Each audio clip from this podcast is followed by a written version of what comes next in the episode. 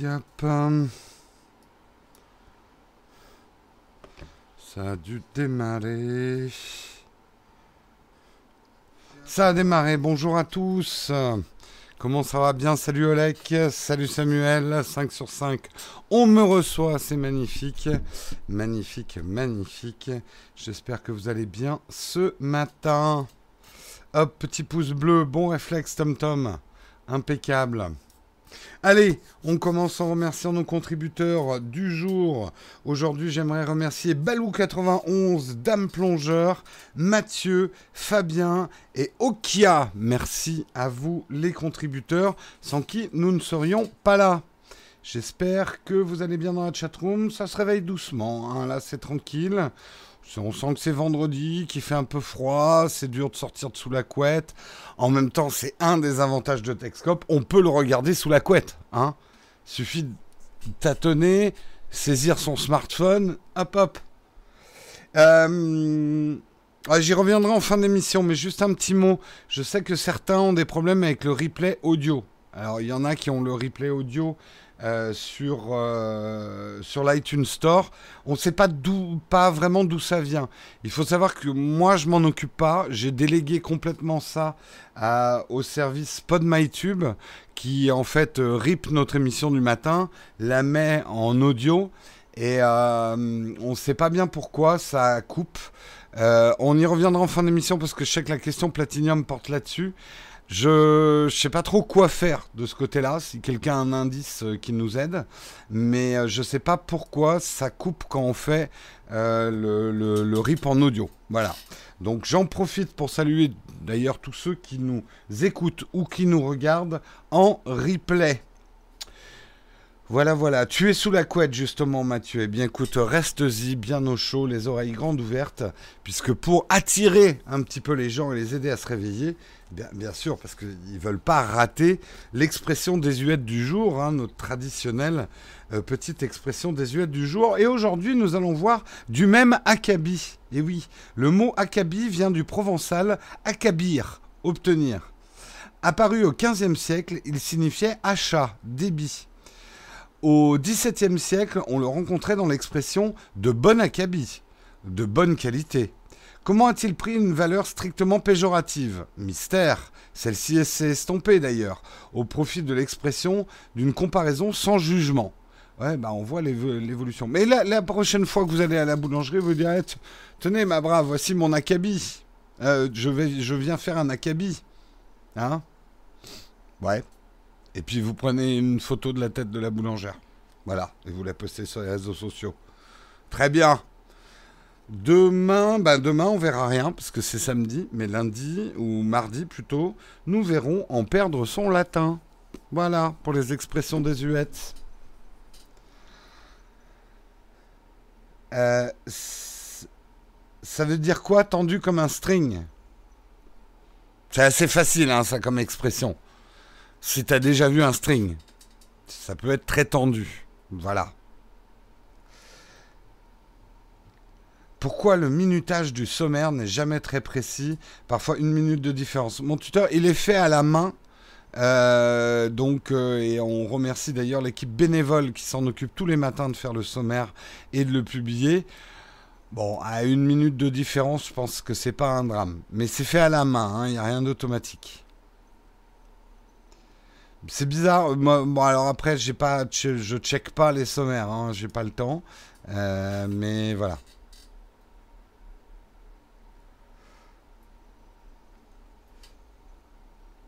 Euh, bah oui, c'est surtout Samuel, mais effectivement, je remercie toute l'équipe bénévole pour tous les travaux qu'ils font autour de la chaîne. Et effectivement, Samuel explique qu'il fait le sommaire pendant le live. Il ne peut pas avoir une grande précision. Il y a un choix aussi, c'est euh, Samuel euh, travaille le matin pour que vous ayez un sommaire dès que le replay est publié.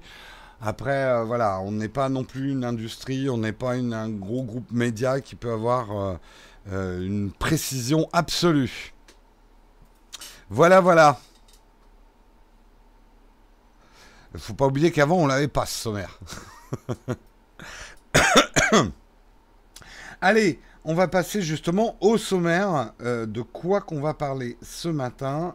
Si le sommaire veut bien s'ouvrir, on va le partager ensemble. Ce matin, on n'en a pas parlé hier, mais si vous avez suivi l'Instagram, mon, Instagram qui reroutait vers celui de SOS Ciné, euh, Albert est sur place. Il était en Allemagne pour justement le lancement du nouvel Olympus, le OMD EM1X.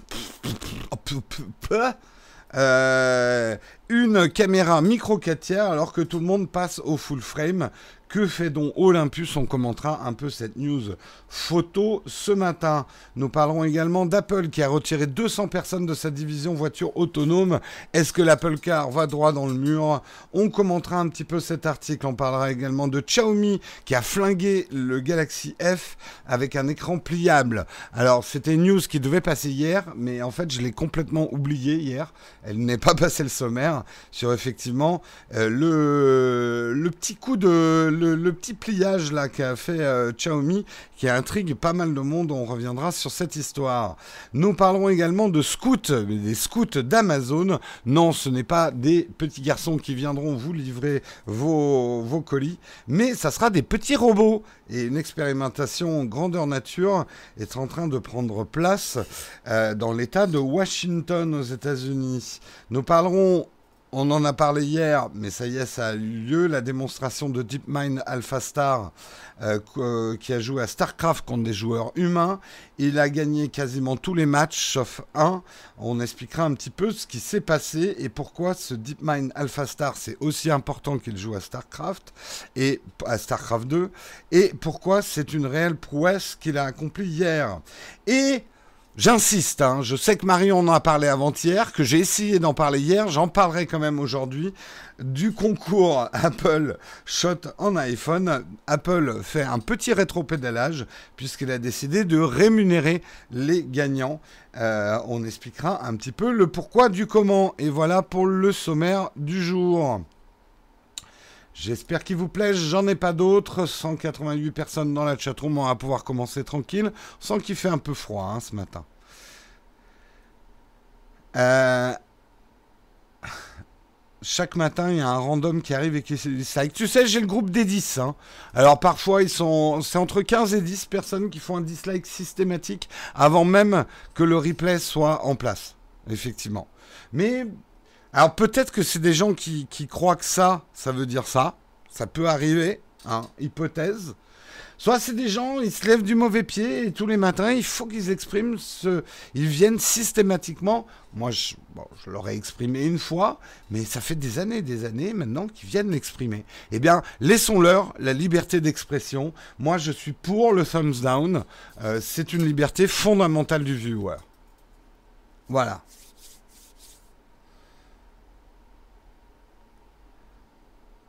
Apple, toujours Apple. Ah, il y en a marre. Vivement qu'Apple disparaisse. T'as plus beaucoup à attendre, c'est bientôt fini Apple. Allez, on va commencer pas par Apple justement, donc tu peux rester. On va parler d'Olympus. Olympus qui effectivement a annoncé pas mal de choses hier, mais on va s'attarder sur la chose principale. Euh, Olympus lance ceci. Donc, le, moi je l'appelle le M1X parce que sinon je me perds dans le nom. Le EM1X, je veux bien. Euh, donc, qu'est-ce que c'est que cet engin? Cet engin qui paradoxalement continue avec les capteurs micro 4 tiers, qui sont aujourd'hui les plus petits des grands capteurs comme ça qu'on va les appeler, euh, les micro 4 tiers. Et pourtant, il a lancé un petit monstre. C'est un appareil qui est énorme. Ça ressemble à un, Canon 1D euh, miniaturisé, donc avec un système de double grip. C'est la première chose à comprendre sur cet appareil. Euh, c'est que vous pouvez le prendre dans un sens comme dans l'autre pour prendre des photos verticales, des photos horizontales et vous retrouvez exactement la même interface ou quasiment la même interface d'un côté ou de l'autre. C'est quelque chose de très important dans le monde professionnel euh, pour certains professionnels, euh, notamment ceux qui font de la photo de sport et vous allez voir que cet appareil est vraiment destiné à ceux qui font de la photo de sport, du reportage animalier, des choses où où il faut prendre des, photos de très loin et beaucoup de photos. Ce double grip a l'énorme avantage également d'offrir beaucoup plus de capacité de batterie. À noter, c'est quand même un truc intéressant, c'est que Olympus a enfin mis une prise USB-C qui permet la recharge de l'ensemble, si je ne me trompe pas, en deux heures, ce qui est vachement intéressant. Ça, les photographes qui ont besoin de beaucoup de batterie, c'est quand même un argument assez choc. Euh, sinon, à l'intérieur, globalement, euh, ça, ressemble quand même euh, pour pas mal de caractéristiques à ce qu'Olympus faisait déjà avec le M1 Mark II. À quelques nuances près. Le, le, capteur est toujours un 20,4 mégapixels. Euh, on peut l'étendre, je crois, jusqu'à 80 mégapixels avec le mode euh, où il fait shifter le, le, capteur. Capteur qui est ultra stabilisé, je vous le dis pour l'avoir testé euh, moi-même. si vous cherchez la meilleure stabilisation dans les appareils photo hybrides aujourd'hui, c'est Olympus. la stabilisation est assez incroyable. Euh, et là, elle a même été améliorée. On arrive maintenant à 7 euh, shutter speed de stabilisation, de compensation. En gros, ça veut dire que vraiment, vous pourrez prendre des photos euh, à main levée en faisant comme ça. le capteur va vraiment suivre tous ces micro-mouvements et vraiment hyper bien stabilisé. Pourquoi c'est euh, c'est hyper important euh, cette stabilisation pour ce type d'appareil. Alors, ce qu'il faut que vous compreniez sur le positionnement du EM1X qui n'est vraiment pas fait pour tout le monde.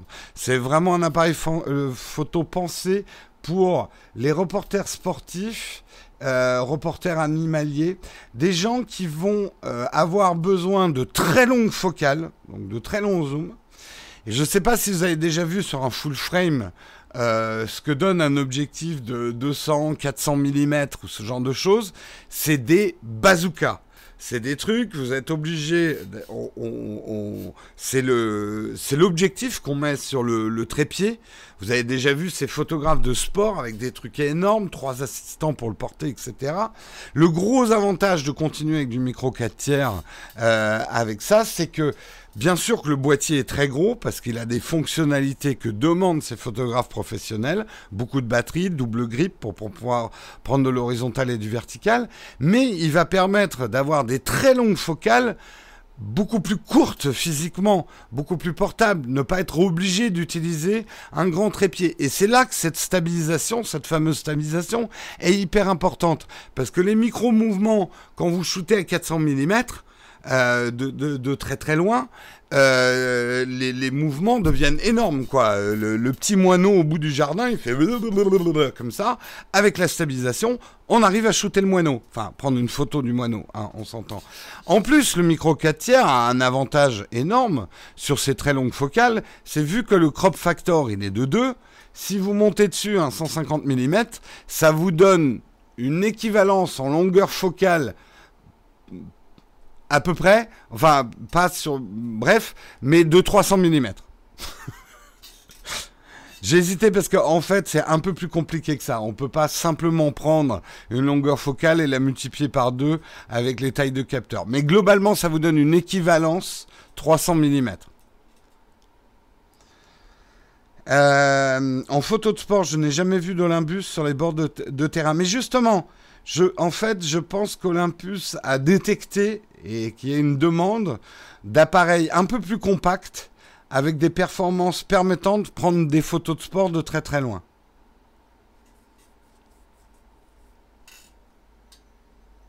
Voilà, ça donne une équivalence, effectivement, Pascal, euh, de, euh, de 300 mm.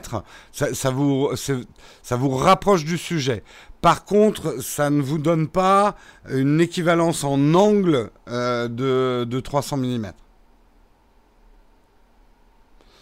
Olympus sont encore dans la course en photo? Alors, il faut savoir quand même qu'Olympus, bon, il a un marché plus restreint que d'autres mastodontes, mais Olympus marche encore très fort hein, euh, au Japon, etc., même en France.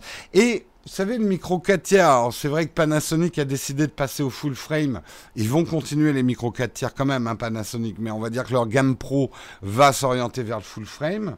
Je pense qu'il y a quand même un marché autour du micro 4 tiers. Le micro 4 tiers, vous connaissez les désavantages, mais il y a aussi quand même beaucoup d'avantages. Je viens de vous en citer. Et il y a des gens qui vont privilégier quand même. Imaginez quand même pour un photographe qui doit prendre des photos de très loin, avec des très longues focales. S'il le fait au full frame, il est obligé de prendre une valise, et je ne déconne pas, une valise à roulettes pour transporter ses objectifs. Hein, c'est des objectifs de paparazzi, c'est énorme avec cet appareil-là, vous rentrez tout dans un sac à dos. Et pour certains, c'est plus important que des questions de qualité, en fait.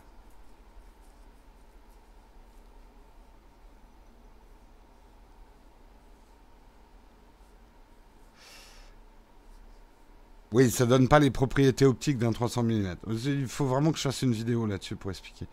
Euh... Après, euh, moi, pour l'avoir utilisé, en tout cas le, le, Mark II, c'est des très bons appareils photo, hein, Olympus. Euh, après, leur interface peut être un peu bizarroïde parce qu'Olympus a tendance à, inventer des mots. Mais tous ceux qui ont eu des Olympus, et il y a, y a, quand même une communauté très active. Moi, je pense qu'il y a un marché. Après, il est peut-être un petit peu étroit. Euh, la vraie question qu'on peut se poser après au, niveau euh, marché photo, est-ce que Olympus va quand même passer au full frame à un moment ou à un autre? On n'a pas d'indice là-dessus. On n'a pas d'indice là-dessus. En vidéo, ils ont ajouté quelques fonctionnalités. Ce qu'on attend le plus, c'est effectivement que ça va être la première fois qu'Olympus va introduire un log dans un appareil photo. Le log, c'est un profil euh, couleur où tous les contrastes et toutes les couleurs sont atténués pour permettre l'étalonnage derrière. Petit regret, effectivement, c'est qu'en sortie HDMI, on n'aura que du 8 bits, pas du 10 bits. Donc, c'est pas vraiment non plus un appareil qui va avoir un ADN vidéo très prononcé. Il est surtout fait pour la photo et on pourra faire des vidéos quand même avec. Mais c'est pas un concurrent du GH5. Hein. Effectivement, c'est un boîtier au niveau du prix, ça vaut 3000 euros. Hein. C'est un boîtier professionnel.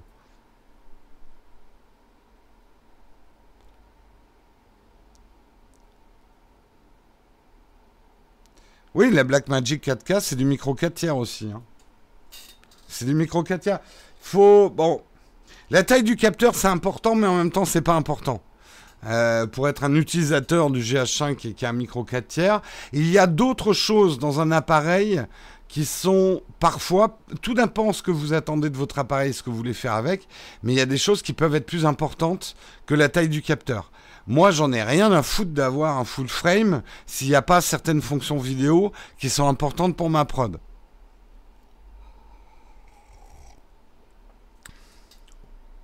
Donc oui, non, c'est vraiment un appareil plutôt pour la photo. Hein. Pour la vidéo, c'est pas.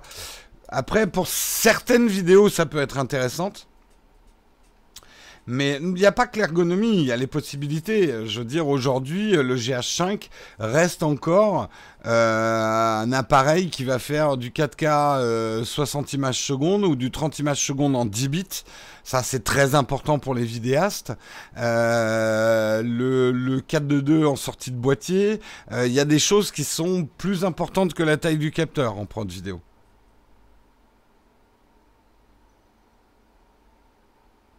Oui, l'autofocus a été amélioré effectivement sur cet appareil.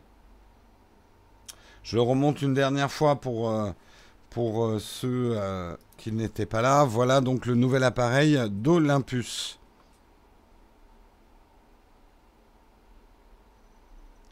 Ah non, tu parles complètement d'autre chose. Hein. Le 4 tiers est bâtard et pas naturel par rapport aux 2 tiers. Là, tu parles de dimension de photo. C'est pas la même chose, hein, Maurice.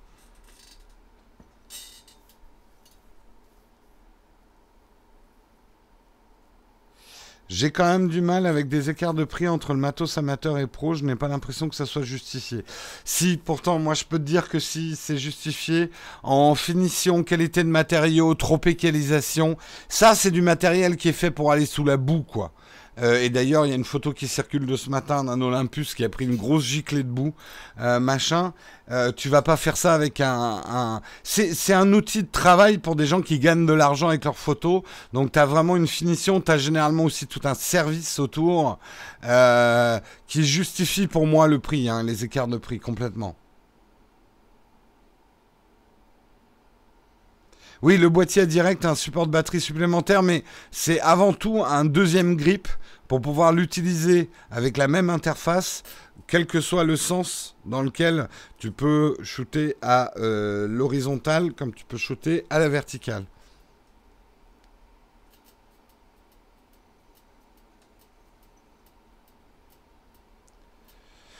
Oui, enfin, on va pas rentrer parce que là, ça devient vraiment des débats de spécialistes. La taille du capteur, c'est une chose, Pascal, mais après, tu peux choisir quand même la taille de ta photo par rapport aux tailles du capteur.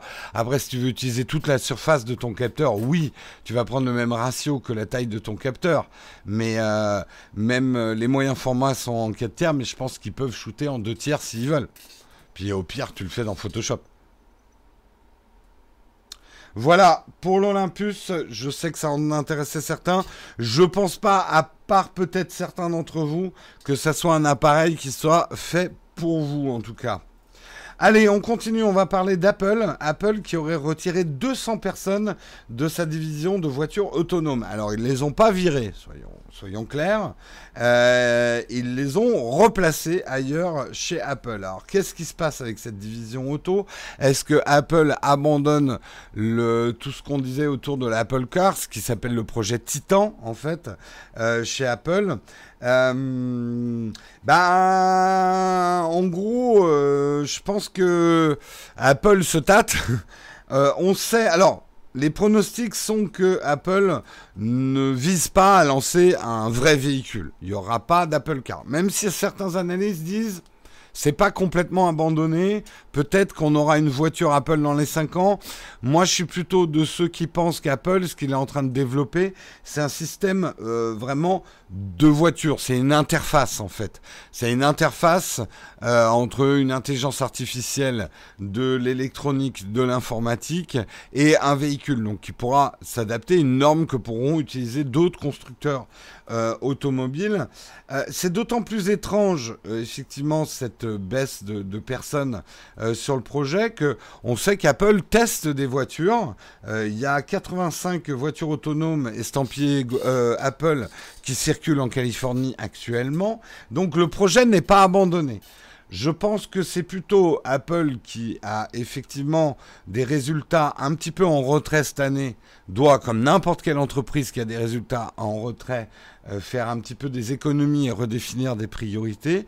Je pense que le projet Titan n'est pas abandonné, il est peut-être mis un tout petit peu en veilleuse. Le marché n'est pas encore mûr, il faut continuer à innover, à chercher dans ce domaine-là, mais il est probable que Apple a d'autres urgences, notamment et je pense que l'expérience de ces 200 personnes en intelligence artificielle y est pour quelque chose.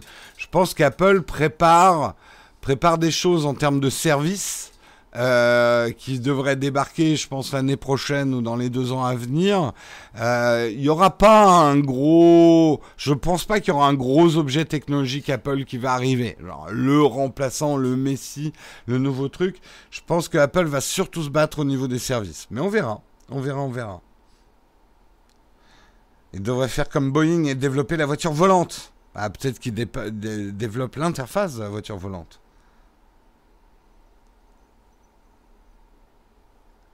Dans la prochaine keynote, One More Thing, et là, bam, une voiture. Faut pas oublier que le marché de la voiture autonome va être un marché très bouleversé parce qu'on va complètement, à mon avis, sortir du marché de la voiture qu'achètent les gens. Je pense pas on pourra, mais je ne pense pas que le marché qui est visé par la voiture autonome soit l'équipement des particuliers en voiture autonome.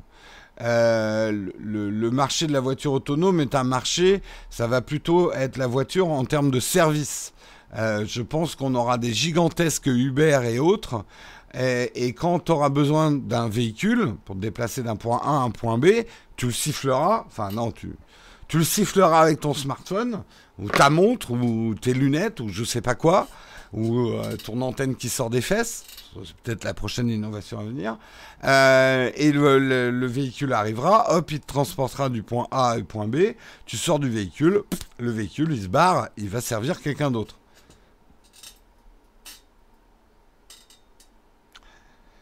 Ils ont peut-être terminé une étape qui ne nécessite plus ces 200 personnes. Oui, euh, ça ne veut pas dire qu'ils vont pas restaffer derrière, effectivement. Mais même le grand public n'aura aucun intérêt à acheter une voiture autonome. Moi, c'est vraiment ma prédiction, parce qu'on va basculer dans un marché complètement différent. Le, finalement, de quoi on a besoin? On a besoin d'être transporté d'un point A à un point B. Aujourd'hui, la solution, c'est de s'acheter une voiture termes de particulier, parce que les réseaux collectifs ne sont pas assez intelligents pour venir me chercher précisément au point A et m'amener précisément au point B. D'où le fait de devoir acheter une véhicule, un véhicule et le posséder. Je ne parle pas après des amateurs de conduite ou des amoureux de l'automobile. Je parle de pourquoi on a une voiture. C'est nous transporter du point A au point B. On est d'accord là-dessus. Une voiture autonome et un système autonome sera capable de venir nous chercher très précisément à un point A et nous amener très précisément à un point B. Mais comme ce véhicule est autonome, il peut servir plusieurs personnes. Vous n'allez pas acheter un véhicule qui va juste vous transporter du point A et du point B et vous attendre comme un con au point B pour vous amener à un autre point. Vous prendrez un autre véhicule. Ce sera complètement stupide de posséder une voiture. Je pense, hein. Après, il y aura, pour les amoureux de la bagnole, ils achèteront toujours leur bagnole. Euh, ils n'adopteront jamais l'autonomie, l'autonome. Ils voudront toujours conduire. Ils auront des petits gants en cuir et des petits foulards. Ce sera des amateurs automobiles. C'est pas de ces gens-là dont je parle. Euh, c'est comme je vous l'explique à chaque fois, il y a toujours des gens qui montent sur des chevaux. Et pourtant, en termes de transport, le cheval a disparu comme moyen de locomotion privilégié. Euh, bien, il y aura des voitures non autonomes qui seront euh, comme les gens qui font du cheval, un loisir, un plaisir, etc. Moi, je vous parle juste de la problématique de transport, en fait. Merci à toi, Fredo, de t'être inscrit sur Tipeee. Super bonne idée. Dans ton raisonnement, les gens sont urbains et propres. Euh, alors, il y aura des problèmes, mais effectivement, alors, oui, dans mon raisonnement, les gens sont urbains. Parce qu'aujourd'hui, c'est une grande partie de la population qui est urbaine. Bien évidemment, ça ne marchera pas pour tout le monde. Et je pense que si tu habites en race campagne, euh, dans un chalet avec euh, personne, euh, personne à la ronde, machin, tu n'auras pas un véhicule autonome. Tu auras ton 4x4 pour remonter. Même dans des petits villages, je ne pense pas que les véhicules autonomes vont arriver. Donc oui, je suis d'accord, on parle de l'urbain. Mais faut pas oublier la population urbaine. C'est une population énorme. Et en France, oui, on a un tissu rural encore très développé, mais il y a des pays où le tissu urbain, il y a quasiment plus de tissu rural. Donc voilà, bien sûr que ça ne sera pas pour tout le monde en même temps. Je pense que la véhicule la conduite classique elle sera interdite en ville à long terme. Elle sera toujours autorisée euh, ailleurs. En ville, je pense que euh, quand les voitures autonomes auront pris le, le pas, tu arriveras en ville et tu t'actives direct en autonome. Il y aura même peut-être une obligation.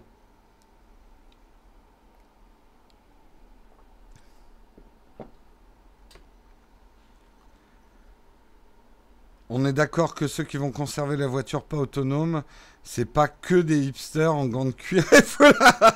ah, et, ah, il est vexé. Mais oui, Olek, tu pourras toujours avoir ta voiture avec ton gros, ton gros euh, réflexe et ton vieux sac photo. Tu pourras. Non, mais on n'y est pas encore. Ce que je dis juste, c'est que ça va arriver vite. Vous verrez. si je suis encore là, on en reparle dans quelques années. Hein? Souvenez-vous. Vous vous souviendrez. Ah oui, Jérôme, en 2010, 2019, tu nous avais dit ça.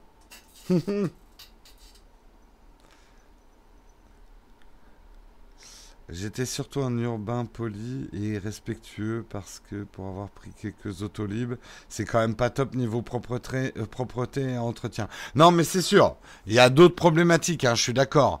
Euh, les gens qui vont euh, dégueulasser les bagnoles, etc. Je, je, ce que je pense, hein, c'est que quand tu prendras un véhicule autonome, tu auras un système de notation de la personne qui rentre dans le véhicule aussi. Un peu comme aujourd'hui, en tant que client Uber, tu peux être noté. Si tu dégueulasses un Uber, tu te prends des, des malus et au bout d'un moment, les mecs d'Uber, ils te ramassent plus. Hein. Donc euh, si effectivement euh, tu, euh, tu tu utilises euh, mal les véhicules autonomes, au bout d'un moment, tu pourras plus les utiliser. Je pense. Hein.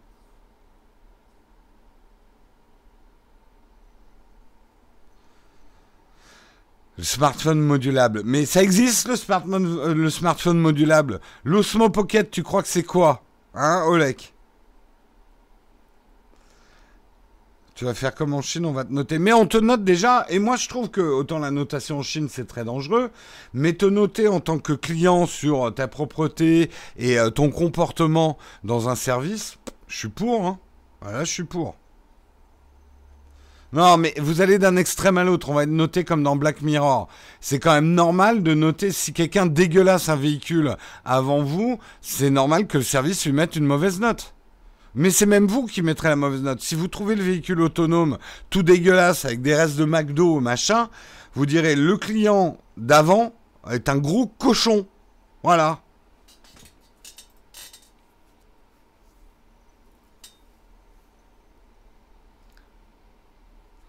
Euh, en ville pour. Mais en tout cas, je vois que le sujet vous intéresse. De nombreux débats dans la chatroom. Allez, on avance parce que sinon on ne se sortira jamais de ce Texcope. On va parler de Xiaomi. Alors Xiaomi, je voulais en parler hier, j'ai complètement oublié. Xiaomi, eh ben, ils ont un peu surpris tout le monde. Ils ont présenté cette vidéo, on va la regarder ensemble hier. Euh, attendez, je vois, voilà, on va la voir en plus grand. Donc c'est le patron de Xiaomi. Il avait une petite tablette dans la main. Bon, euh, ouais, petite tablette, sympa. Hop, je lance une appli. Tiens, une appli Mi. Hein il a l'air très concentré sur ce qu'il fait. Hein. Donc euh, il parle avec un collègue. Salut, ça va? En fait, c'est ses employés. Bonjour patron, bonjour patron. Est-ce que ça va bien? Et hop, il prend ça. Oh mon Dieu, il a pété sa tablette en trois. Mais mon Dieu, au secours Oui, bah Xiaomi vient de présenter un smartphone portable qui a l'air d'être au-delà quand même. C'est du proto, hein. Mais c'est du proto et ils n'ont pas peur de montrer le design. Le truc a l'air quand même assez malin. On ne sait pas bien ce qui va advenir des écrans derrière. Mais on voit que le truc marche. Alors si on regarde en détail, on voit que c'est vraiment un proto parce que euh, l'écran est un tout petit peu euh, cabossé. Euh, mais c'est assez... alors, il y a des sceptiques, je le vois dans la chatroom. Moi, je trouve que le truc est un petit peu plus convaincant que ce que j'ai vu. Et, et c'est là le grand danger pour Mister Samsung, je trouve que le proto est un petit peu plus convaincant que le proto de chez Samsung. Parce que Samsung, en gros, ils ont résolu le problème autrement. Quand vous fermez le truc, il y a un deuxième écran qui prend, euh, qui prend le relais. Là, Xiaomi montre une solution où un seul écran plié en trois euh, va, l'information au milieu de ton écran va toujours rester la même en fait. Euh, du coup, ça oblige pas à avoir un écran de plus, euh, ce qui était plutôt la solution de Samsung. Et c'est quand même un sacré clou dans la chaussure de Samsung. Samsung qui devrait annoncer euh, vers la, fin février euh, son, euh, son Galaxy F pour foldable. Et eh ben Xiaomi lui a lui a grillé la politesse. Il s'était déjà fait griller la politesse. Vous avez tous vu euh, la vidéo du smartphone pliable au CES, mais bon, qui a l'air d'être une grosse bouse, je sais même plus le nom du truc. Euh, Royal, ouais, le FlexPy de Royal. mais qui là était vraiment... Là, par contre, on a quelque chose qui... Ça a l'air de tenir la route. Et pour euh, Samsung, c'est d'autant plus dangereux qu'on connaît Xiaomi. On sait que Samsung va lancer le Galaxy F à un prix... Vous allez mais vous évanouir le prix. Là, s'il y en a un qui vient nous péter les couilles sur le prix de l'iPhone après le Galaxy F, non, sans rire, le Galaxy F, on sait qu'il va a priori être à plus de 2000 euros, ou en tout cas dans ces eaux-là, il va être extrêmement cher. Il n'est pas destiné d'ailleurs à être vendu à grand monde, hein. c'est plus un proof of concept quand même, le Galaxy F. Mais si Xiaomi débarque avec un truc même à 1300 euros, euh, derrière, ça risque de faire très très mal à Samsung. Et là où c'est important pour ces marques d'être dans la course, le marché n'est pas mûr pour euh, les, smartphones pliables, mais les deux sont des fabricants d'écrans. Hein et en gros, en lançant leur modèle, ils vont apprendre beaucoup sur ces modèles et donc prendre de l'avance sur la technologie des écrans pliables pour les vendre derrière à leurs partenaires qui vont vouloir des smartphones pliables dans 2-3 ans.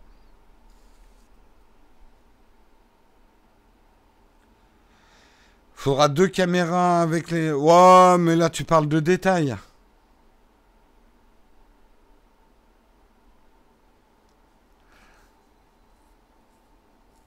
Donc, euh, c'est sûr que Xiaomi, là, euh, ils sont pas trop mal débrouillés. Après, il y a quand même des faiblesses hein, dans ce design. Si on analyse, cet écran qui se plie en deux, se plie en deux endroits. Donc, ça veut dire deux points de faiblesse potentiels. Euh, donc on testera bien la robustesse du système hein, quand on testera ça de ces jours. Euh, mais il présente quand même un gros avantage. Les bords extérieurs du téléphone se replient vers l'arrière. Donc on a toujours affaire au même affichage, c'est ce que je vous disais. Parce que du côté Samsung, euh, on fait basculer, on bascule en fait entre un écran de 4,5 pouces et un écran intérieur de 7,3 pouces quand il est ouvert. Euh, donc, euh, il y aura une interruption dans ce que vous êtes en train de faire sur l'écran du Samsung, alors que le Xiaomi, il y aura une continuité.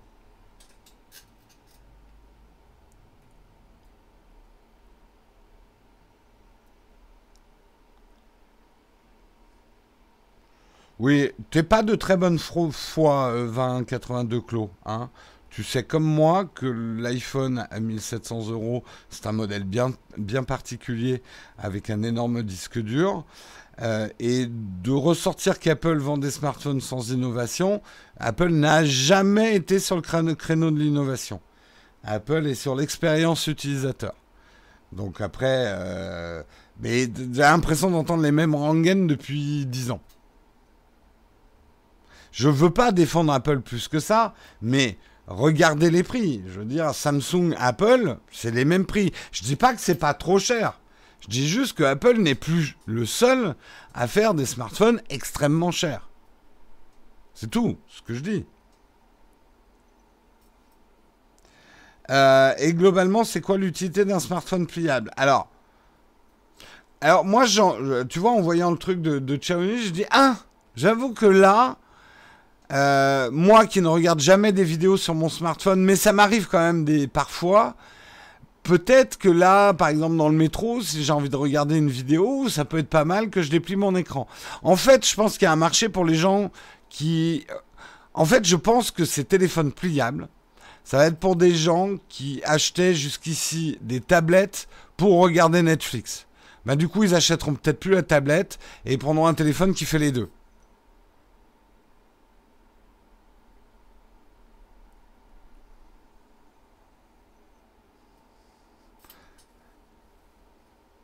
Euh, oh, ça va pas repartir en guéguerre Apple, machin.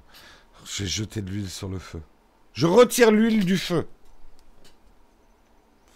Euh, franchement, on a le même débat depuis 10 ans, les gars. On est plus évolué sur, sur. On n'en est pas là. Laissons ça aux petits là, les, les anti-Apple et les, les Android. Nous, on aime tout le monde. Euh, en tout cas, ça va être intéressant cette guéguerre. Et là, c'est vrai que Xiaomi, euh, à mon avis, euh, Xiaomi euh, et Samsung ils vont pas être copains, hein. mais vraiment pas. Je pense pas que c'est Apple qui a le plus à craindre de Xiaomi. je pense c'est globalement c'est la position, je pense, de Samsung la plus inconfortable sur le marché en ce moment. Parce que effectivement, les fans Apple achèteront toujours de l'Apple, même si Apple sort un produit stupide. On est bien d'accord.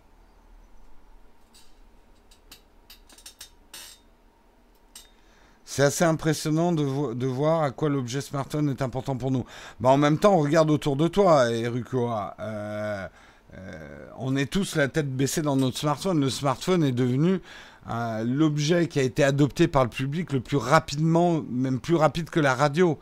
C'est devenu, en tout cas dans nos sociétés occidentales riches, enfin, nos sociétés riches, pas qu'occidentales d'ailleurs, un élément déterminant un objet euh, que, que, tout le monde achète, quoi, quasiment tout le monde.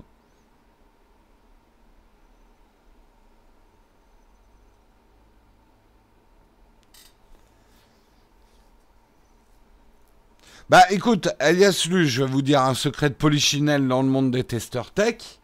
Si vous leur demandez de sortir le smartphone qu'ils utilisent toute la journée, vraiment, il y en a très peu qui sortent un Android. Le Pixel 3 a refait venir quand même pas mal à Android grâce aux qualités photo. Mais euh, oui, tu parles de Jojol, mais je peux te dire que la plupart des chroniqueurs tech, en vrai, on a toujours au moins deux smartphones sur nous. Mais l'iPhone, euh, ils en ont quasiment tous un. Hein.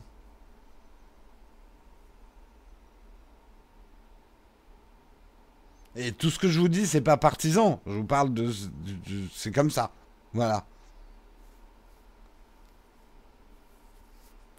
Ouais, le OnePlus 6T, on l'a beaucoup aimé. Moi, je l'aime beaucoup. Hein. Je peux te dire que c'est, je pense, avec le Pixel 3, le meilleur Android de l'année. Ça, c'est clair.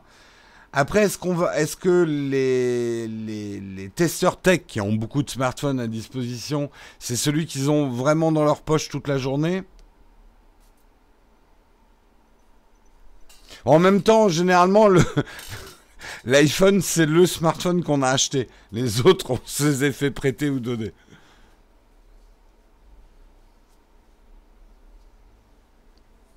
Non, mais je dis pas tous, hein, mais beaucoup.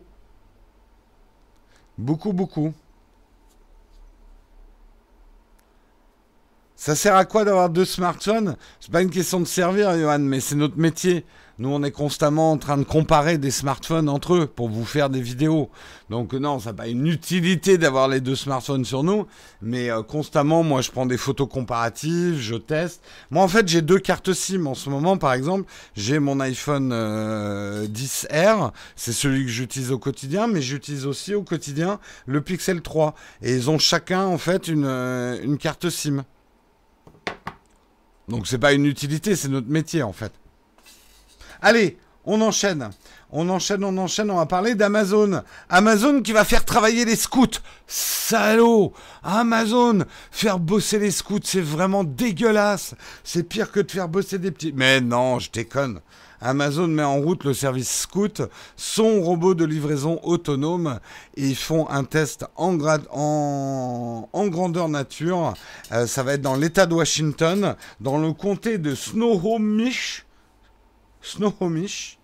C'est marrant, hein, j'habitais dans le coin, moi, quand j'étais petit, mais je ne me souviens pas du comté de Snohomish. Mais bon, parce que j'habitais, moi, l'État de Washington quand j'étais gamin. Bref, on s'en fout. Rien à voir. Le 23 janvier, lancement d'une expérimentation autour du mini-véhicule électrique baptisé Scoot. Alors, on va le regarder ensemble. Hein, ce petit véhicule autonome. Attendez, je l'ouvre dans YouTube. Vous allez voir, moi, je le trouve tout choupi. Bon, il y en a que ça va effrayer, comme d'habitude, dès qu'on parle de robot. Mais moi, je le trouve tout choupi. Il va tout doucement sur son petit trottoir. La petite puce bleue. La la la la la la la la la.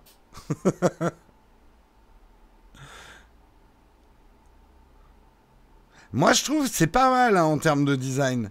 Euh, ils ont bien réfléchi, les formes arrondies et tout ça.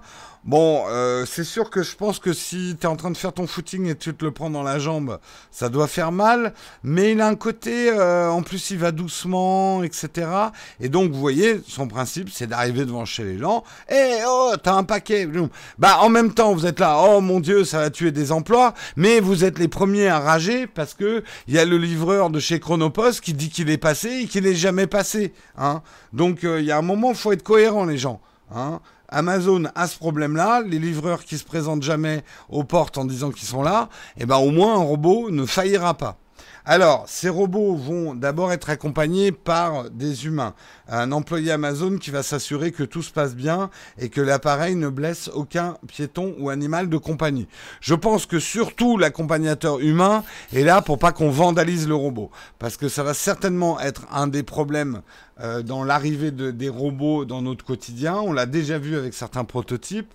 C'est qu'il y a des gens à qui ça fait peur et à la limite c'est légitime, mais il y a des gens que ça rend même violent et qui vont s'en prendre aux robots, qui sont des pauvres airs sans, défense, hein, et du coup c'est ça qui va amener Skynet. On va être obligé d'équiper ces petits robots de missiles pour se défendre contre des méchants vandales, et ça va être le début de la fin. Voilà. En bas de chez moi, ça a une espérance de vie de 30 secondes. Non mais, de toute façon, c'est un peu comme vous disiez sur les incivilités des, véhicules autonomes. Ça, c'est des problèmes auxquels vont être confrontés effectivement ces technologies. C'est qu'au quotidien, que, va-t-il advenir de ces robots? Sachant que ces robots vont probablement euh, avoir des paquets euh, dedans avec des trucs un petit peu précieux, il est bien évident que ça va être un très gros problème, le vandalisme et ceux qui vont essayer de voler les robots euh, et pour, pour pouvoir extraire le contenu. oui, le capot est verrouillé, mais enfin, t'as des mecs qui vont inventer des machins avec des pieds. Il y en a qui vont dynamiter des robots, hein. ça c'est clair ça va être effectivement un, gros problème. Euh, alors, bien sûr, il y aura des caméras de surveillance sur ces robots et d'identification. Enfin, le mec, il met sa cagoule, il fait péter le robot, hop, euh, il chope ton paquet Amazon, hein, il part avec ton appareil photo à 3000 euros que tu avais acheté.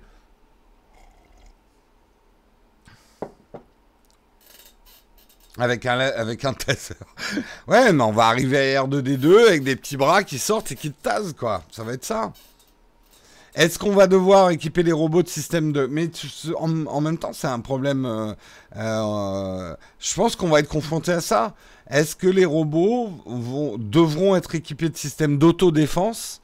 Et est-ce que ça ne deviendra pas dangereux à ce moment-là? Enfin, y a voilà les débats futurs. Hein. Il y a une techno pour balancer le paquet par-dessus le portail. Eh, vous avez commandé des œufs? Je vous ai fait une omelette.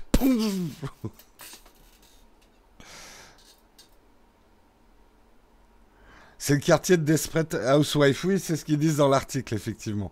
Oui, oui, là, on voit la démo du scout dans un quartier bien tranquille, suburb américain et tout. Euh, au Japon, oui, ça fonctionnera. Euh, ça va coûter plus cher de les sécuriser que d'employer un livreur humain. Possible. Mais aujourd'hui, il y a quand même des gros problèmes de vol. En fait, ça va quand même résoudre des problèmes de vol. Mais peut-être pas... Euh, alors, vous savez qu'aux États-Unis, il y a ce problème de la livraison Amazon où les paquets sont laissés devant les portes. Et c'est un gros problème parce que ça a engendré beaucoup, beaucoup de vols de paquets Amazon.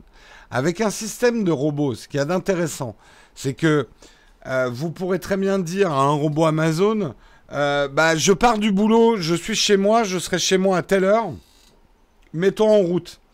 Donc il y aura plus ce laps de temps de la livraison humaine, c'est-à-dire que la livraison va pouvoir s'adapter en temps réel au fait que les gens sont chez eux ou pas chez eux. Donc ça empêchera effectivement de donc je pense qu'il n'y a pas un manque à gagner, au contraire, ça va faire gagner de l'argent à Amazon, sans parler effectivement des frais de livraison, mais même pour prévenir les vols de paquets.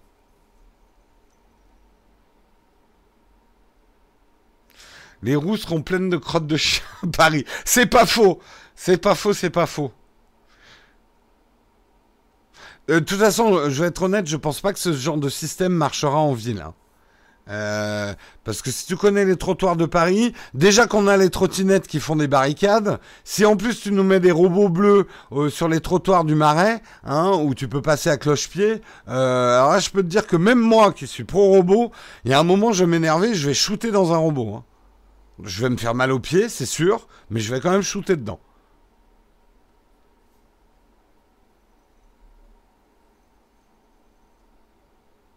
Mais oui, non, je pense pas qu'on va voir ces. En fait, il y aura peut-être des systèmes autonomes en ville pour livrer à des points de livraison, mais euh, le dernier kilomètre, comme on dit, ou même le dernier centaine de mètres, ça sera une livraison humaine. Ne serait-ce que pour les problèmes d'étage, etc., euh, dans, dans les villes. Pour optimiser, ça va pas être ton robot perso pour la journée. Exactement.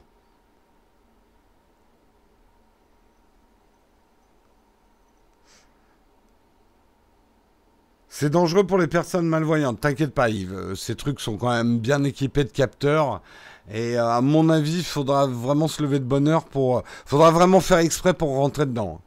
Parce que les robots savent très bien éviter des obstacles. Hein. Combien de pourboires pour un robot Le mec qui lance la piécette sur le robot. Ce que je serais très curieux de voir, c'est est-ce que les gens vont remercier les robots? Est-ce qu'ils vont leur dire oralement merci Si vous, un robot, Moi, euh, là, le mec qui vous parle, c'est le, le, mec qui dit merci au distributeur de billets. Hein. Ça m'est arrivé. Bon, je n'étais pas très frais, mais j'ai quand même dit merci à un distributeur de billets. Est-ce que vous, vous allez remercier un robot qui vous donne quelque chose? Interrogez-vous dans votre fort intérieur.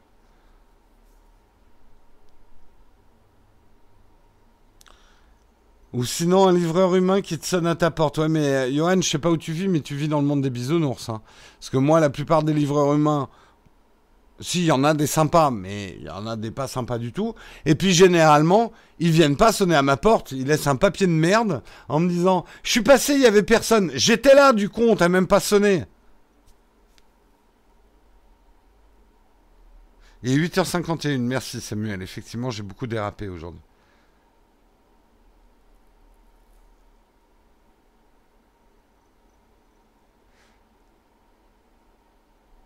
Euh, je pense que oui, je passerai un coup de chiffon sur le robot. Ouais, moi je pense que je dirais merci au robot. Ça se respecte un robot. Hein je vois pas pourquoi on les respecterait pas. Hein, objet inanimé, avez-vous une âme? Allez, j'ai encore deux articles, faut que je fonce, j'ai plus que 10 minutes. Euh, on va parler rapidement, effectivement, de ce qui s'est passé euh, dans le monde de StarCraft 2 avec le DeepMind de Google, euh, AlphaCast, qui jouait contre des joueurs humains. Le compte-rendu était hier en live, ça a duré deux heures. Je vous en ai parlé déjà hier matin de l'importance. Pourquoi? Euh, cette intelligence artificielle, c'est un vrai challenge de jouer à StarCraft 2. StarCraft 2 est un jeu pas plus compliqué que les échecs, mais c'est un jeu beaucoup moins prévisible où tu peux pas faire des calculs. D'abord parce qu'il y a des inconnus, il y a le brouillard de guerre, etc. Euh, et le nombre de possibilités euh, de... C'est pour ça que par exemple le Go est plus compliqué que les échecs pour une intelligence artificielle, parce que les possibilités sont multipliées. Euh, eh bien, euh, StarCraft 2 est encore plus compliqué que le Go en termes de possibilités euh, de, de jeu. Donc c'est un vrai enjeu pour ces intelligences artificielles pour prouver qu'elles ne sont pas juste des bêtes machines à calculer très vite des possibilités, mais qu'elles sont capables d'une vraie réflexion. Eh bien, a priori, le, le, ça s'est soldé plutôt par une grosse victoire pour le DeepMind, puisque le DeepMind a gagné tous les matchs sauf un. Euh, donc c'est 10-1, 10 pour l'intelligence pour le DeepMind, euh, AlphaStar, et 1 pour les humains. Ils étaient plusieurs joueurs humains. C'est, attention, des joueurs professionnels, hein. euh, des joueurs de très haut niveau dans le ladder, euh, qui sont vraiment des pros. Alors, en fait, ce qu'on a appris aussi dans ce live, c'est qu'en fait, les équipes d'Alphabet qui ont mis euh, Google Alphabet, qui ont mis au point l'AlphaStar et qui travaillent dessus, euh, ont expliqué un petit peu les méthodes d'entraînement. Et DeepMind a joué 200 ans à StarCraft. Un peu chiant. 200 hein. ans à jouer à StarCraft. Au secours, hein. Non, en fait, ils ont joué 200 ans en accélérant. Effectivement, c'est l'avantage d'une intelligence artificielle. Elle peut jouer plusieurs matchs simultanément. Donc, elle a observé euh, des matchs toute la journée pendant 200 ans en euh, euh, en temps de match. Euh, pour observer toutes les meilleures stratégies. Et ce qui est super intéressant, je ne vais pas rentrer dans le détail, c'est que DeepMind, euh, que le DeepMind AlphaStar a été vraiment capable d'innover d'inventer des stratégies qui ont complètement dérouté les joueurs humains. Euh, et ce qui était, alors allez voir hein, si vous voulez, si vous intéressez à ça et dans le détail. Euh, c'était intéressant parce que les humains, par exemple, ont un nombre d'actions euh, par minute beaucoup plus important que l'intelligence artificielle. L'intelligence artificielle faisait quasiment deux fois moins d'actions minute. Donc cliquait beaucoup moins, etc. Mais par contre, l'intelligence artificielle le faisait avec une précision redoutable qui faisait que même en faisant euh, deux fois moins d'actions, elle arrivait à gagner les matchs. Euh, parce qu'il y a évidemment une optimisation de la stratégie. Le joueur humain a peut-être une imprévisibilité, mais c'est ça. Et des joueurs humains qui étaient dans le live hier disaient, là où j'ai été très surpris, c'est que l'intelligence artificielle m'a surpris justement. En fait, quand vous jouez à StarCraft 2, tout le jeu, c'est d'analyser le jeu de l'adversaire et de trouver une stratégie gagnante et de l'adapter dans le temps par rapport aux réactions de votre adversaire.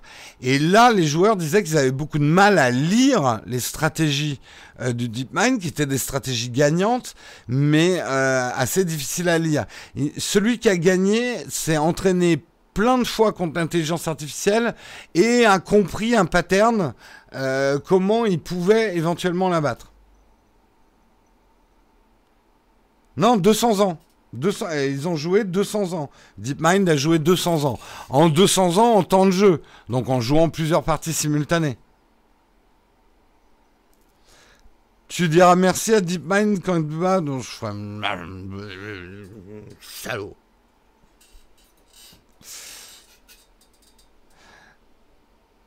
Oui, oui, c'est 200 ans. C'est pas 200 heures, hein, 200 ans.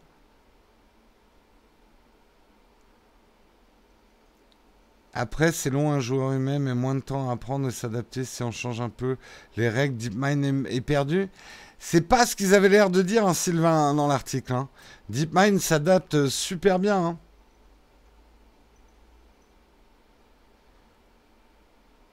Donc, euh, moi, je trouve ça. Alors, bien sûr, c'est intéressant et flippant en même temps, mais c'est quand même intéressant. Hein Parce que après ils mettront l'intelligence artificielle dans le petit robot scout d'Amazon qui viendra faire des pranks en bas de chez nous. Ça, ça va être super drôle. Ah, je pense que les. On n'a pas fini hein, avec les débats autour de l'intelligence artificielle, la robotique et tout ça. Ça va être des années intéressantes. Et je vous pronostique que votre génération, euh, pour les plus jeunes d'entre vous, va se sentir vieille très vite. Vous verrez. Vous vous parlerez de l'époque où il n'y avait pas de robots. Ah, ouais. Au moins, nous, on avait des vrais livreurs Amazon. Hein, des gens avec qui on pouvait parler, qu'on pouvait toucher. Hein Enlève ton casque virtuel, Jonathan. Eh, ma baffe, tu vas voir, c'est le virtuel.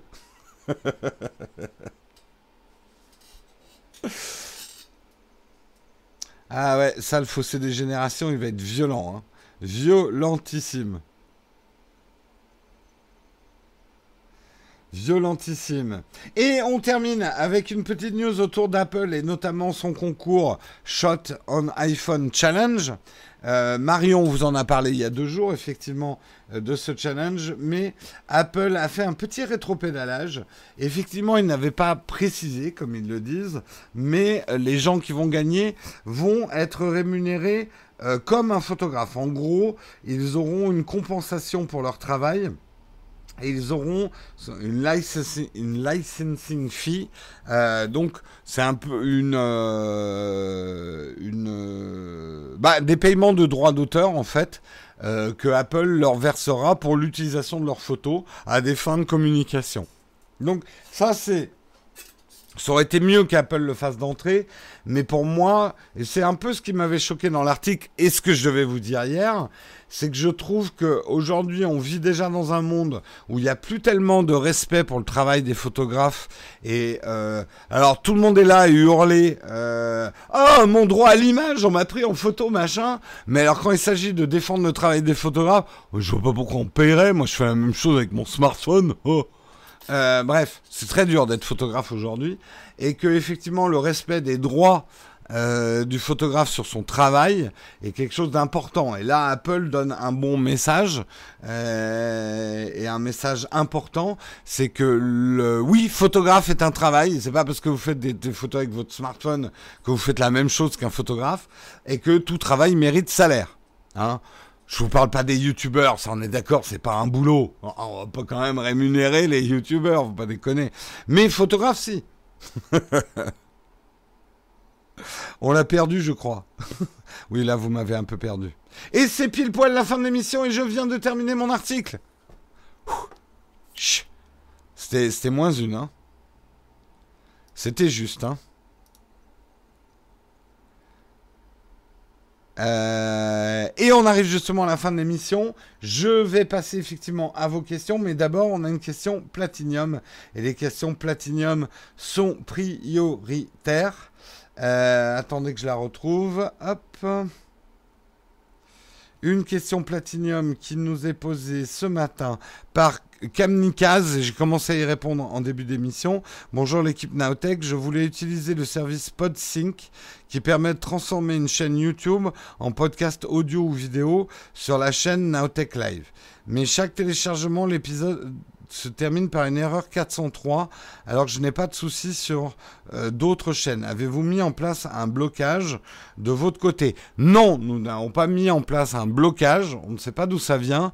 Il y a le même problème avec le service euh, PodMyTube qui est le service qui va prendre nos vidéos tous les matins et les convertir en format audio pour les mettre sur iTunes. Euh, on ne sait pas pourquoi. Il fait des épisodes tronqués généralement d'une vingtaine de minutes. On n'a aucune idée d'où ça vient. Est-ce que c'est parce que c'est des émissions trop longues pour ces systèmes-là? Je n'ai aucune idée et on n'a aucune possibilité d'intervenir en fait. Euh, tant qu'on n'a pas trouvé d'où ça vient exactement. Euh, mais euh, là, le problème, c'est plutôt un problème chez YouTube. Euh, il faudrait qu'on envoie un courrier à YouTube, mais je doute qu'ils nous répondent là-dessus si on leur dit c'est pour ripper vos vidéos YouTube pour les regarder sur d'autres plateformes. Merci de votre réponse, cordialement, bien cordialement. alors dans le genre, je vais pas te répondre, mon coco. Euh, donc, euh... ah, ces livreurs, ils viennent n'importe quand. Il y en a qui sont encore sur l'article des livreurs. Bref, donc euh, je, honnêtement, j'en suis désolé hein, pour ceux qui aiment bien écouter les replays. Alors, vous savez qu'il y a une solution hein, pour avoir les replays en audio, mais bon, c'est une solution payante. Il faut être abonné à YouTube Premium, qui vous permet de copier n'importe quelle vidéo, enfin en tout cas de télécharger n'importe quelle vidéo en format vidéo ou audio. Euh, donc ça, c'est la solution. Je n'ai pas vu que des gens avaient des problèmes avec ça. Ils ont leur émission en audio, euh, mais bon, il faut payer euh, YouTube Premium. Donc après, pour les solutions gratuites où vous payez pas, j'ai pas, je, je, je sais pas quoi vous dire, je sais pas quoi faire en fait. on a mis en place un service pour que vous puissiez avoir ces fichiers-là gratuitement. Ça n'a pas l'air de marcher. Je ne sais pas ce qu'on pourrait faire en fait. Allez, on passe aux autres questions. Euh, est-ce que vous avez des questions? Est-ce que vous avez des questions? Une solution, se lever le matin. euh... Tipeee devient comme Utip, ça soutient Nowtech euh, vraiment? Euh, non, alors tu, Romain, je pense que tu parles des regarder une vidéo pour donner 3 centimes à, à il faudrait, il faudrait beaucoup, beaucoup de monde pour que ça soit. Euh, ça nous rapporte, euh, allez, euh, si je mets Utip plus ce que fait Tipeee, puisqu'ils font la même chose, ça doit nous rapporter entre 5 et 10 euros par mois. Donc non, non, non. Ça, pour l'instant, en tout cas, ça ne, ça ne marche pas. Tu es rémunéré pour dire YouTube Premium autant de fois? Non. Non, non. Apple peut-il se remettre en question concernant les prix de ses iPhones? Euh, Je pense que la remise en question ne sera pas comme tu l'attends toi en tant que consommateur. Je me demande si Apple, et moi c'est ce que je leur pronostiquerais, ils ne devraient pas faire des iPhones plus chers avec toujours un 10R en dessous de 1000 euros. Euh, je pense qu'il devrait être plus culotté, effectivement, et faire des trucs plus innovants ou peut-être mieux garnis. Moi, je pense que je comprends pas pourquoi Apple fait pas des coffrets avec les AirPods dedans, etc. Quitte à les vendre plus cher. Euh, et faire vraiment leur, leur, euh, leur, haut de gamme, super haut de gamme, quoi. Et le rendre plus luxueux. Parce que le gros danger, soit toi, tu le vois pas en tant que consommateur. Mais si Apple se met à faire des smartphones à 500 à 800 euros, ils vont perdre quelque chose qui est très important dans les rimages de marque. C'est que c'est euh, un objet qui fait rêver certaines personnes. Euh, l'iPhone. Que vous trouviez ça débile ou pas, c'est même pas la question. C'est un fait. L'iPhone, par son prix, c'est un signe extérieur de richesse pour certains. On a vu le phénomène avec les AirPods. Donc si Apple se met à jouer dans le smartphone moins cher ou pas cher, ils vont perdre cette image de marque qui va tout leur faire perdre. Donc c'est un jeu dangereux pour Apple. Euh... Alors, j'ai raté plein de questions du coup. Euh, tu n'utilises plus ton iPhone 10S. Mon iPhone 10S, je vais le mettre en vente en fait. Parce qu'il a été endommagé. Je l'ai fait réparer chez Apple. Donc il est tout neuf. Là, j'en ai eu un neuf en fait. Euh, et donc je vais le vendre. Et en fait, je suis très content de mon, mon 10 Et même, j'ai tendance à le préférer au 10S. Mais je ferai peut-être une vidéo là-dessus. Pourquoi je préfère le 10 au 10S. Donc, euh, si j'utilise plus, c'est que je vais le vendre en fait, mon, mon 10S. Salut Jérôme, une bonne solution pour nettoyer capteur et objectif. Je suis pas un spécialiste. Nous, on a une, euh, on a un truc, est-ce qu'il est par là? Ouais, c'est un peu loin pour que je vous le montre. Mais en fait, nous, on n'utilise pas les bombes soufflantes avec du gaz. On a euh, un, truc qui souffle avec un moteur, en fait. C'est comme un sèche-cheveux, mais hyper fort. Euh, et ça, on l'utilise beaucoup, effectivement, pour nettoyer nos objectifs. Non, on n'a pas parlé du taxi volant de Boeing. Il y avait beaucoup d'articles ce matin, j'ai dû faire des choix.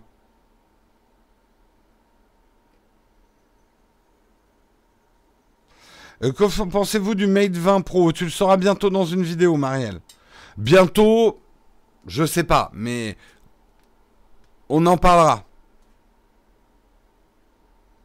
Tu es américain? Non, mais j'ai passé toute mon enfance aux États-Unis.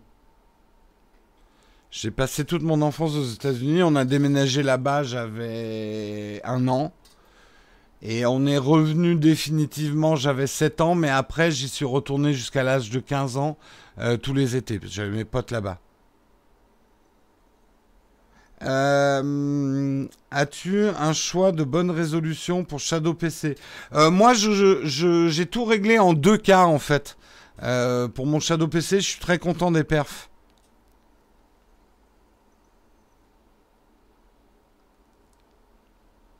D'où, oui, c'est ce que j'ai écrit dans ma bio Twitter, ouais.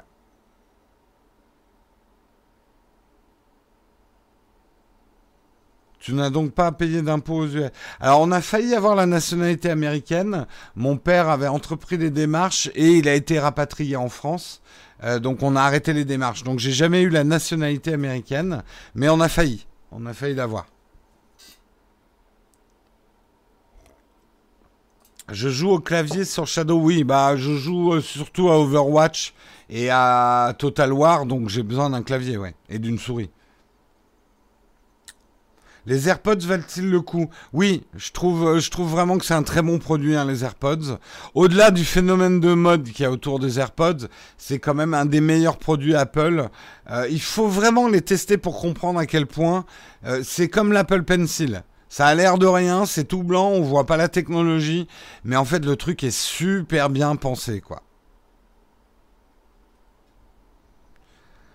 Mon activité préférée en dehors du sexe.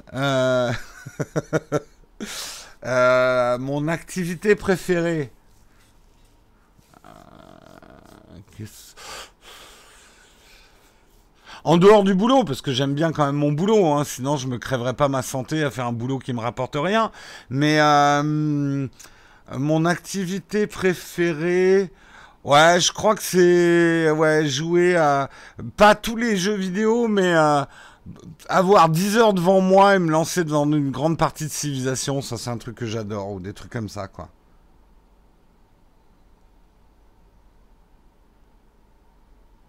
Tu passes par quel canal pour vendre tes matériels d'occasion Alors, je pense que cette année, on va essayer une nouvelle chose. On va d'abord, je vais d'abord présenter mon matériel d'occasion à nos contributeurs Platinium. Avec un prix spécial Platinum pour les remercier hein, de l'effort aussi qu'ils font financier envers nous, leur proposer mon matériel d'occasion à un prix Platinum. Ensuite, on le proposera aux autres contributeurs, également avec un prix contributeur. Et euh, si euh, personne l'a acheté dans les contributeurs, on le proposera euh, sur d'autres canaux. Je, je verrai. Et 9h10, ouais, mais je vais faire un petit 9h15 là, je sens. Euh, quel jeu du moment sur iPad? Je joue pas tellement, j'ai beaucoup bien sûr joué au nouveau... Euh, ah merde, je vais vous le montrer. Euh, où est-ce qu'il est, J'ai oublié le nom, j'ai un trou de mémoire. est-ce qu'il est là-dedans? C'est le bordel mes apps là. j'ai beaucoup joué au jeu de Ironhide. ça va me revenir. Kingdom Rush Vengeance. Voilà, un jeu absolument génial. On t'entend plus dans le rendez-vous tech. J'en ai raté un rendez-vous tech. Je suis dans le prochain.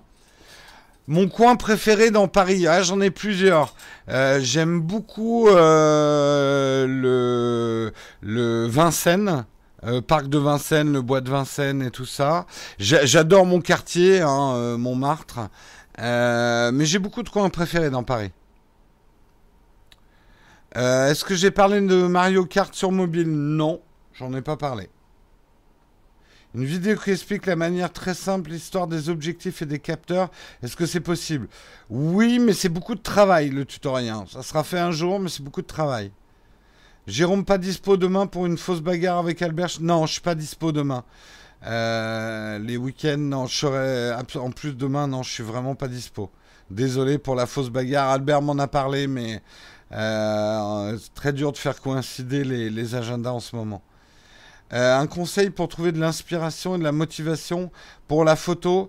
Euh, le, truc qui peut être décourageant, c'est de croire que toutes les photos ont été faites. Donc moi, ce que je te conseille, c'est plusieurs choses. D'abord, de regarder des sites genre 500px ou, ou même de taper un mot-clé dans Google et regarder les photos que les autres ont fait. Tu trouveras peut-être des trucs intéressants. Et l'autre, c'est quand tu es sur un endroit où tu fais une photo, euh, ne reste pas debout. Assieds-toi, allonge-toi, accroche-toi, monte les escaliers, cherche des nouveaux angles. Euh, en fait, une partie de la lassitude en photo, c'est qu'on prend toutes nos photos debout comme ça. Voilà. Euh, un bon moyen euh, de, se renouveler en photo, c'est changer son point de vue. Pose ta caméra par terre. essaye, essaye de la mettre ailleurs, en fait.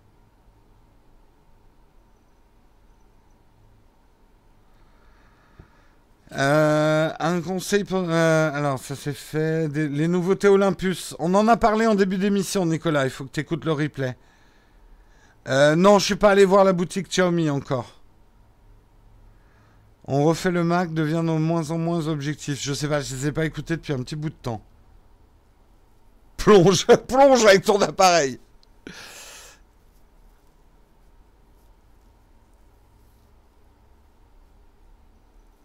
Bon, on va arrêter là, les enfants. Euh, on se retrouve euh, lundi.